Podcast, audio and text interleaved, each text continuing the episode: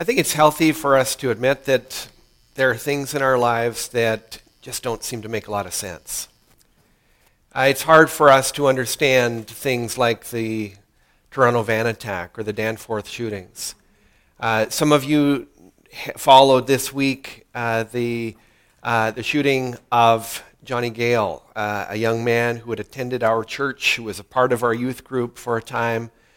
Uh, and we see a tragedy like that and we, we struggle to make sense of it.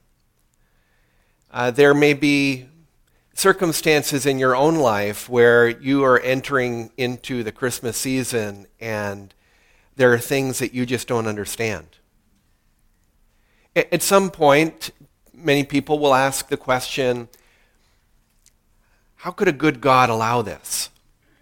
We face circumstances that have us either question whether God is as powerful as we thought he was, or whether he cares as much as we hope that he does. We ask those questions, and I think it's important for us to recognize that those questions are real. Uh, Tim Keller, in talking about those kinds of uh, struggles that we have, the doubts that will come into our minds. He said, A faith without some doubts is like a human body without any antibodies in it. A person's faith can collapse almost overnight if she has failed over the years to listen patiently to her own doubts, which should only be discarded after long reflection. What he's saying is that we shouldn't just dismiss some of the hard questions. We shouldn't ignore them, stuff them down, or pretend that they're not there. But Paul Copan gives us a warning on the other side a warning against giving too much weight to our doubts. Uh, he says this Why do we give more weight to our doubts than to our beliefs and even our convictions? Why don't we doubt our doubts? We assume that doubting is smarter than belief. When we have times of deep doubt, are we praying, paying proper attention to the previous clear evidences and indications of God's presence and working? What he's saying is that at some point, people will inevitably ask questions about faith. And he says that's, that's fine and, and even appropriate at times. But he says the same questions and the tough questions ought also to be asked of doubt that we should bring the, the same hard questions to uh, the, the doubts and struggles that we have. And when we do that, we will recognize that often in giving weight to those doubts, we have failed to look back and recognize those clear evidences of God's powerful working in our lives. He tells us to doubt our doubts. This morning's passage gives us some help in doing that it takes some of the questions that we have and it responds to them not so much with answers, but with some of God's questions. Some of the questions that God would bring to us to help us to, to doubt our doubts when circumstances come into our lives that we find difficult to make sense of. They point us to the hope uh, that there is uh, in a God who is bigger and more uh, infinite than often we give him credit for. If you have your Bibles with you, I'd encourage you to turn there with me. I'm going to be reading from Isaiah chapter 40. Well, we've been in uh, this 40th chapter of Isaiah through the month of December because it's a passage that was pointing forward to the coming of uh, a Messiah. Uh, it was pointing forward to the visitation of God into this world and on his people. And it is a, mess, it is a chapter that has given great hope uh, to people ever since. Isaiah chapter 40, verses 12 to 26. Who has measured the waters in the hollow of his hand, marked off the heavens with a span? Enclosed the dust of the earth in a measure, and weighed the mountains in scales and the hills in a balance? Who has measured the Spirit of the Lord, or what man shows him his counsel? Whom did he consult, and who made him understand? who taught him the path of justice and taught him knowledge and showed him the, path, the way of understanding. Behold, the nations are like a drop from a bucket and are counted as the dust on the scales. Behold, he takes up the coastlands like fine dust. Lebanon would not suffice for fuel, nor are its beasts enough for a burnt offering. offering. All the nations are as nothing before him. They are accounted by him as less than nothing and emptiness. To whom then will you liken God, or what likeness compare with him? An idol? A craftsman casts it, and a goldsmith overlays it with gold and casts for it silver chains. He who is too impoverished for an offering chooses wood that will not rot. He seeks out a skillful craftsman to set up an idol that will not move. Do you not know? Do you not hear? Has it not been told you from the beginning? Have you not understood from the foundations of the earth? It is He who sits above the circle of the earth, and its inhabitants are like grasshoppers, who stretches out the heavens like a curtain and spreads them like a tent to dwell in, who brings princes to nothing and makes the rulers of the earth as emptiness. Scarcely are they planted, scarcely sown, scarcely has their stem taken root in the earth when he blows on them, they wither, and the tempest carries them off like stubble. To whom then will you compare me that I should be like him? says the Holy One. Lift up your eyes on high and see who created these.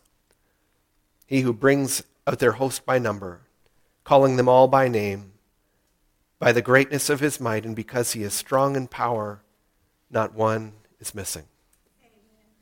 This is the word of God. Now, if you count, there, you'll find there are 10 questions in this passage. We are going to uh, bring them together into three big questions. And they're questions that God, I believe, has given us to help us doubt our doubts, to find hope when life just doesn't seem to make sense. The first question is this What if God is infinitely wiser than you can imagine? Often, I think we, ex- we imagine God to be a slightly more experienced version of ourselves. We picture him as maybe a little smarter, a little more mature, a little more experienced. But what if he's not that? What if he is infinitely more wise than we could imagine? The, uh, this gets brought out right away in verse 12, where it pictures God performing some measurements. Uh, it almost looks like he's in a, a science lab performing some experiments. He takes the waters of the ocean and measures them in his palm. He measures the universe, the, the, the stars in the sky. He measures them by his stretched out hand. He weighs mountains and hills in a scale. But it also asks who does those things? Who, who is capable of something like that? Who, who does experiments and measurements on a scale like this? When these words were first recorded over 2,700 years ago, it, science wasn't quite as advanced. Maybe technology hadn't progressed as much, but compared to the scale that God operates on, have we really made that much progress? Where we lived in Japan was a science city, and so my neighbors and friends were rocket scientists and nuclear physicists, and they were doing what was believed to be cutting edge re- research, and it was. And we're grateful for the research that, that people like them do. But compared to the research that God does, compared to the great works of God, we have to look at the little accomplishments of humanity and say they're like children playing in the sandbox. Just small little steps. Small steps that we make here on a, in this earth to try and make a better world. But the recognition of and the, the declaration of the scriptures is that there is a God who is infinitely above that. And anything that we accomplish, we do so first by learning, right? We go to school, we get our textbooks, We rely on teachers, then on professors and mentors. But verse 14 says, Whom did he consult? Whom did God consult? Who made him understand? The message is that God doesn't need a second opinion. He didn't refer to a textbook. He didn't need a teacher or a tutor. He didn't need our second opinion. The idea that God is somehow primitive and needs to keep up with the times. The idea that God is somehow backward and needs to learn from us and, and catch up with our understanding is undone by a passage like this. J. Vernon McGee once said that this is God's universe and God does things his way. The problem is that uh, you may have a better way, but you don't have a universe. You didn't bring anything to the table, he's saying. You didn't have uh, the credentials. You didn't have the pedigree. You didn't, you didn't bring the accomplishments that God does. And so he is one to be listened to. We can hear ideas repeated so often that they feel like fact to us. If you get enough people to agree on a concept or an idea and they repeat their idea enough times, it almost becomes unquestioned. But in verse 15, God compares all of the consensus of the nations, all of the ideas of the nations, all of the accomplishments of the nations. He compares them to a drop from a bucket.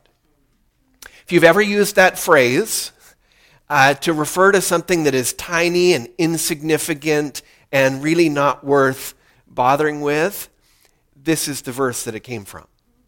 It came from the Bible into the English language because we look for ways to describe things that are small, insignificant, in comparison to something that is so much greater that we struggle for words for. And this is the infinite wisdom and knowledge of God in comparison to us. So, how does that give you hope when life doesn't make sense? How does that help us to un- make sense and understand tragedy and difficulties and circumstances of our own lives? I think the first thing it helps us to understand is there's going to be a lot of things that we don't understand. If God is infinitely wiser than us and not just a slightly smarter or more experienced version of ourselves, then of course there are going to be things that we don't understand. Any of you who have young children, there are probably decisions that you have made that were in your child's best interest, that were, you've made some really dumb decisions as well, I know, but you've made some decisions that were kind of in their best interest. They were wise, they were, uh, they were decisions of experience and maturity, and your child didn't understand them.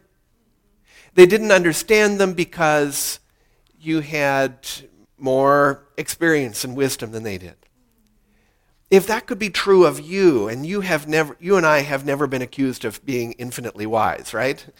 If that could be true of us in relation to a, a young child, surely it has to work on a grander scale. If God is infinitely more wise than us, surely there are things that we are not going to understand. If you are a novice chess player, and there is, you, you are up against a, uh, a chess master. There are going to be moves in that game of chess, and if you're a real novice, it won't be a very long game, but there are going to be, there are going to be moves in that game that look like the chess master has made a mistake. He's done some dumb, uh, made a dumb move. And it looks like that to you and I as the novice because we tend to look at the, the, the moves one by one. Whereas the chess master is thinking 10 to 15 moves in advance. He has a master plan, a master strategy, because he has more wisdom and experience than us.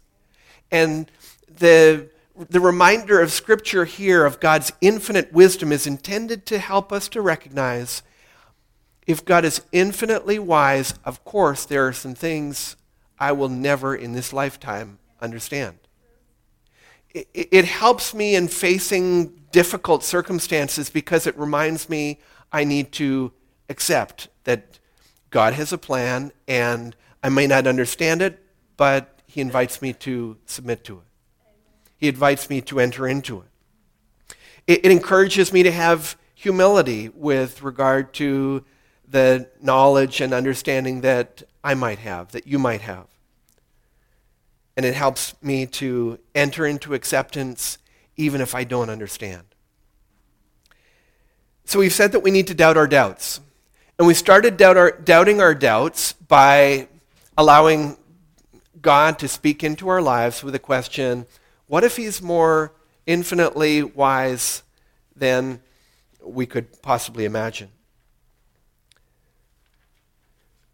But next, we're confronted with a question what if God is infinitely more powerful than we could imagine?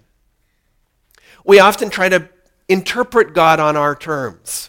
We, we use analogies. We, we think back to decisions that we've made and how we've made those decisions. And we kind of imagine God must be a little stronger. He must be a little more powerful. But he's kind of like us. We, we kind of envision him as a, a really, a really powerful and influential person.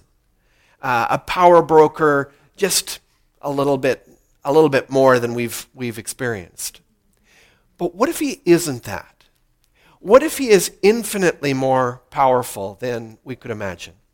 How would that change things? Verse 18 asks, To whom then will you liken God? Or what likeness compare with him? He, he's just been ex- explaining how great God is and saying, then he says, What are you going to use to compare him with? And he answers his own question in verse 19 with an exclamation mark of shock and amazement where he says, An idol? To take something that is small and, uh, and, and lifeless and something that doesn't speak, that doesn't move, that isn't involved, that has no power, and to use that to describe God is something that the Bible says he always hates. I, whenever idols come up in Scripture, you hear God's strongest appeals, his, his strongest emotions. He hates them because they give us a distorted vision of what he's like. I'm not sure if you have ever uh, seen idols like this. I, th- this was a part of our daily life uh, all around us in, in Japan. But the thing with idols is they don't move, they don't speak, they have no power, they are small, they are crafted and designed uh, according to human specifications to serve human needs. And God says, I'm not anything like that. I am so unlike that that anytime that you, you take up your carving uh, instruments to make something that you think is like me, you have missed understanding what I'm really like. God is infinite in power and majesty. He speaks and the mountains shake. He can't be tamed and he will not be managed. Verse 22 declares, it is he who sits above the circle of the earth, and its inhabitants are like grasshoppers. It's impossible for us to even grasp the enormity of his power. Verse 23 says that he brings princes to nothing and makes the rulers of the earth as emptiness. That's important because the Israelites at this time, as they were in exile in Babylon, as they were ruled by foreign oppressors, they assumed that their life was in their hands. They thought that their lives were at the mercy of powerful people that controlled their fate and set their lives in motion. And God said, All I need to do is to blow with my breath, and they are nothing. It is a picture of God's strength, of God's might, uh, of how infinitely larger and stronger and more powerful his, his presence is in our lives than we would otherwise give him credit for. Jeremiah 37 27 says, Behold, I am the Lord, the God of all flesh. Is anything too hard for me? There is nothing too hard for God. Nothing limits him. Nothing constrains him. Nothing would stand in his way.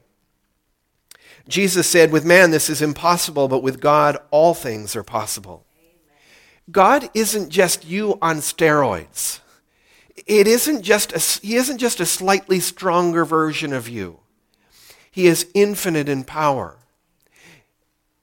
And that's important for us when we face circumstances that we don't understand, when we find ourselves asking questions about God, because if God is more powerful than anyone we could ever imagine, it, it's going to mean that he acts differently than we would. We, we do incremental steps. We have very limited resources. With God, he can undo a decade's worth of missteps in a, in a heartbeat. He can do things at a scale and at a level that we find difficulty even wrapping our heads around. Again, that's going to mean that there are things in our lives that we don't understand. Because someone with that kind of power is not going to do things the way that we would do them. But someone with that kind of power is to be reckoned with. It means that if we are on his side, it doesn't just improve the odds, it reverses the odds. It shows that if we are on His side, then His purposes in our life cannot be thwarted. There are no obstacles to God. There's nothing that can stand in His way. With God, it's never too late. With God, your situation is never beyond hope. Nothing is impossible with Him. So, we've been talking about how to doubt our doubts, and we've started by asking and listening to God's questions of us. We've said, what if God is infinitely more wise than we had imagined? What if God is infinitely more powerful than we could have, we could have imagined? Finally, the Bible asks, what if God is infinitely more personal than we could imagine? When life doesn't make sense, you and I are tempted to ask the question, maybe God just doesn't care. Maybe God didn't see. Maybe God was not on the job. Maybe God is just kind of distant and off in the distance. And he just doesn't care enough to get close to the kinds of situations that I'm dealing with. But what if God is infinitely more personal than we can imagine? To convince us how personal he is, he calls us to look to the night sky. This is something this isn't the first time that God does this in scripture. Often what God will do is have people look at the night sky in order to convince them how vast he is. Because Israel's neighbors in the ancient Near East would frequently worship the stars. They would see their lives as being dictated by the stars, determined by the stars. And God says, first of all, I'm the one that made them.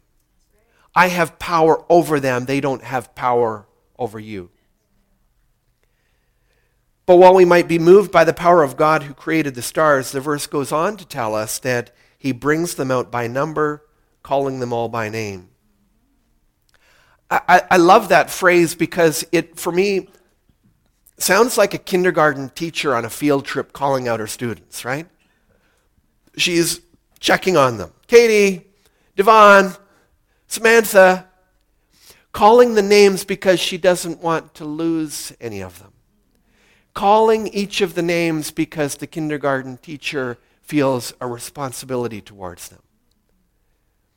The kindergarten teacher at the washroom break, checking the numbers, checking the names. The kindergarten teacher as each one gets back on the bus Want to be sure I don't lose any of them. We understand that with a kindergarten teacher. But what kind of God names the stars? What kind of God assigns names and numbers to the constellations? It shows the level of God's concern. It shows how personal he is, how individual he is. It shows how much he cares. The verse goes on to say that because he is strong in power, not one is missing.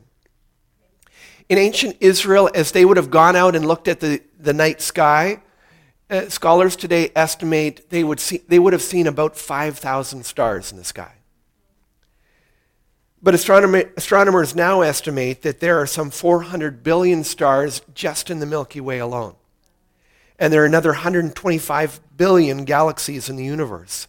That gives us some 10 billion trillion stars, and the scripture declares God has named every, every last one of them. He has a personal care that just goes beyond anything that we could possibly imagine. But why tell us all this? Why mention this about, uh, about the stars? And how does it give us hope in our lives when our circumstances just don't make any sense? Well, first of all, it's not mainly to teach us about astronomy, right? It's never about the stars. The point is that if God names the numbers of stars, how much more intimately does He know us? How much more intimately does He care for the circumstances in your life, the details of your life, the details of what you are going through, even in those times where you say, ah, I don't feel like anybody gets me, that anybody understands me. I don't feel like God cares. It also means, I believe, that He wants a personal relationship with us. If God cares to name the 10 billion trillion stars, surely he cares that we know his, his name. It, it's fashionable today to say, well, we all just worship the same God, but we use different names. And there's a lot of problems with that statement, but probably one of, one of the problems that this text brings to us this morning is it assumes that God is impersonal, distant, and uninterested if I came up to you and I introduced myself and I said, My name is Paul, but you could call me Steve, Rob, George, or nondescript tall individual, you would not you would probably not draw the conclusion, oh, he's really inclusive. You would probably come to the conclusion, he doesn't really seem to care what people think about him. I'm not sure he's really interested what people think of him at all. I'm not sure he's really interested in relationship. I'm not sure he's all that personal. But God is personal. He is interested. He has a name, and He loves for us to use it. At Christmas, we bring our questions to God. How could God enter this world? How could angels speak to people? How could a virgin give birth to a baby? How could wise men follow a star? We hear those questions and we think, I can't figure this stuff out. I, am not. Sh-. We'll, we'll hear from scholars who, are say, who will say, well, according to our latest research, that's just not possible. We'll draw conclusions about the Christmas story in the same way that we are tempted to draw conclusions about our own lives. And the conclusion is well, if God is just a slightly smarter, slightly stronger version of us, then that just doesn't seem to add up. But when we hear God's questions, our questions melt away. If God is infinitely more wise, infinitely more powerful, infinitely more personal, then the hard questions of Christmas become easy. And the hard questions of our own lives give us something that we can rest in. We can hear the questions of God and recognize, yes, while we have doubts, we can doubt our doubts. While we have things in our lives that we don't understand, We can accept that we don't understand them because we know the one who does understand them. We know the one who has a plan, and we can accept that his plan is good. In trusting his wisdom, we accept that he knows better than we do. In trusting his power, we believe there's nothing that's too hard for him. And in, and in trusting his personal care, we receive, trust, and believe in his great love for us.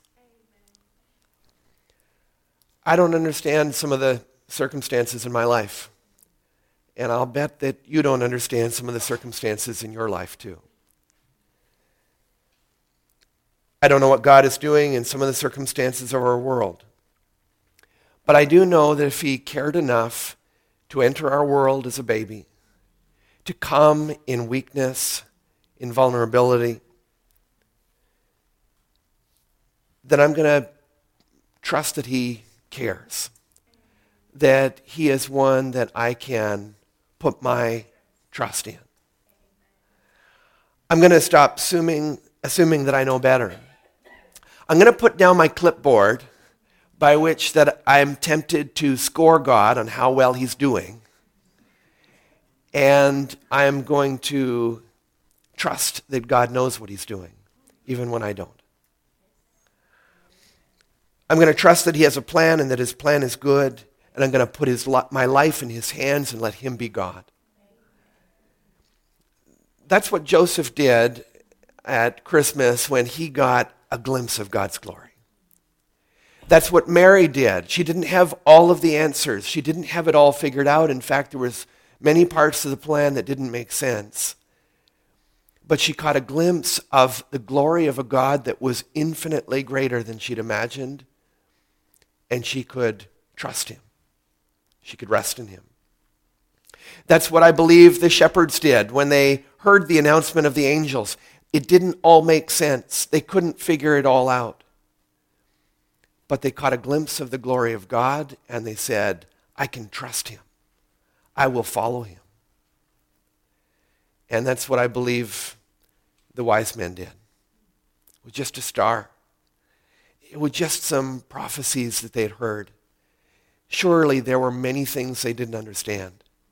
Surely there were many things that still didn't make sense but they caught a glimpse of the glory of God and said, I can trust him. I can put my life in his hands, knowing that he knows best. Jesus came to make that possible for you and I. He drew near that we might drew, draw near to him. Let's look to him now in prayer.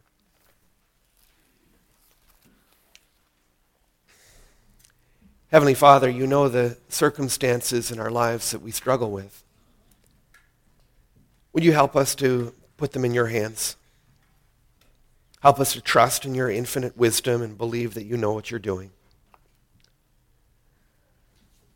As we look at our circumstances, maybe for some of us, as we look at Christmas and what we have to look forward to over this next week or so. Help us to trust in your might and your power. Help us to remember that nothing is too hard for you.